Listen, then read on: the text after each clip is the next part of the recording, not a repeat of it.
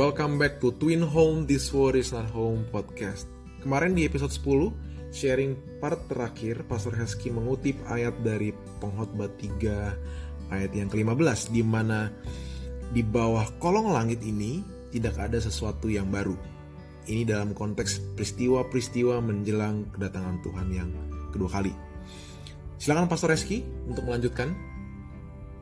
Sebagai orang muda kadang-kadang kita suka bilang, uh, ah saya nggak peduli, uh, gua gua nggak peduli dengan masa lalu lu, gitu gimana kan? Uh, kalau pendeta sama Bang Joel sudah nggak boleh katakan katakan itu kepada orang lain ya kan? Kita sudah kita sudah di, kita harus perhatikan masa lalunya kan? Kita harus perhatikan atau ah kita masuk kita jalani ke depan aja, yang lalu biarlah yang berlalu. Ini Tuhan ternyata suka mencari yang lalu-lalu. Tuhan itu suka mencari yang sudah lalu. Pokoknya bilang Allah mencari yang sudah lalu. Allah mencari yang sudah lalu. Nah ini nanti akan uh, fokus kepada kalau Tuhan berkenan hari Sabat, kenapa uh, Allah mencari yang sudah lalu itu? Itu ada hubungan dengan nanti pendeta mau share uh, hari Sabat nanti judulnya Don't Forget to Remember, mencari yang sudah lalu. Jadi Tuhan Tuhan itu mencari yang sudah lalu.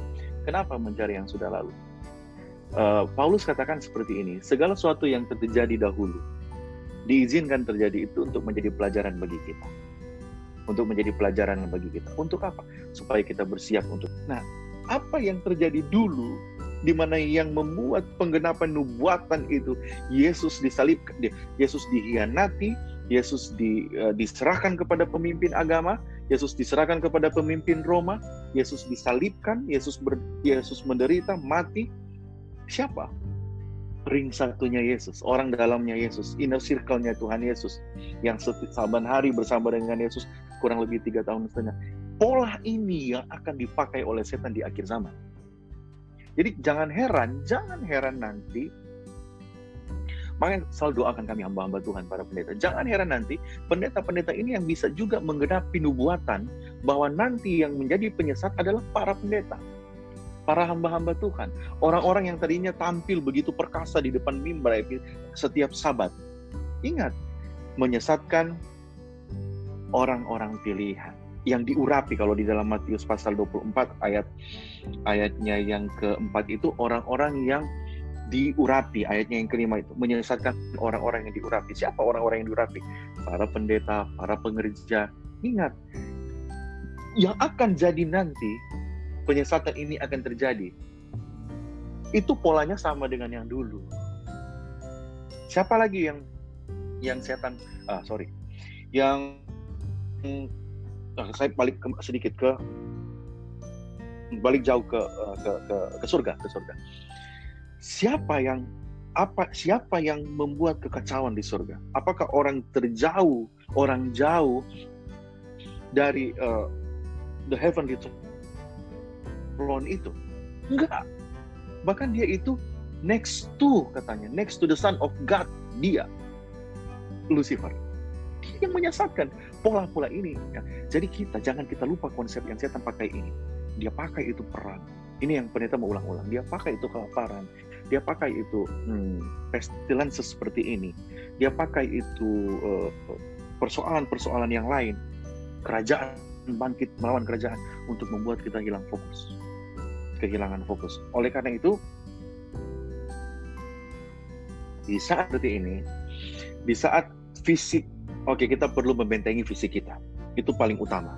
Jadi kita perlu menjaga saat-saat seperti ini, kita buat, kita ambil waktu setiap ketika ada kesempatan juga untuk uh, Bible study dengan teman-teman atau kelompok yang lain, inilah saatnya. Tapi jangan lupa satu hal. Saya pendeta mau pergi ke poin yang kedua, yang terakhir secara rohani kita perlu untuk memberi makan kita supaya tidak tersesat gitu tadi kan. Di saat-saat seperti ini, di saat-saat seperti ini, di mana keraguan-raguan, kekhawatiran, ketakutan karena kematian ada di sekitar kita, kita kurangi untuk berdebat teologi. Ini pendeta katakan kepada teman-teman, kami uh, bahas sekolah sahabat dan doktrin Alkitab juga lewat Zoom yang dipost lewat YouTube uh, bukan tidak penting belajar teologi, itu penting sekali belajar Alkitab itu penting mengurangi. Kita perlu mempelajari teologi, tetapi mempelajari teologi. Bahkan ada yang berdebat teologi. Ah ini ini ada hubungannya dengan uh, Freemason, ini ada hubungannya dengan uh, Triple Six, ini ada hubungannya. Oke, okay, itu perlu. Tetapi lebih baik lagi, jangan lupakan misi kita. Banyak kita berteologi, lebih banyak kita ber, melakukan misi. Karena orang Advent ini, um, orang Kristen ini, belajar Alkitab ini kadang-kadang ada suka bilang begini, uh, oh mereka itu pintar bernubuat tetapi kurang berbuat. Gitu kan? Pintar bernubuat kita harus jadi Injil. Apa itu Injil? Kabar baik. Oke okay, kabar baik. Yesus akan datang. Injil itu dulu uh, ada yang katakan sebenarnya good spell. Good spell itu gospel. Good spell itu tindakan yang baik tindakan yang manis. Apa yang bisa kita buat? Jadi selain kita membentengi diri kita dengan perkara-perkara rohani seperti ini, kita harus jadi Injil. Injil ini harus diberitakan. Kita nggak perlu keluar keluar uh, tempat yang jauh. Injil itu saat orang lagi cemas, kita datang dengan nasihat rohani. Tenang, diam, aku ini. Tuhan bilang. Saat orang kelaparan, saat orang sedang kesusahan untuk makan minum saban hari, setiap hari untuk makan minum, kita jadi Injil. Thank you Pastor Reski for sharing with us.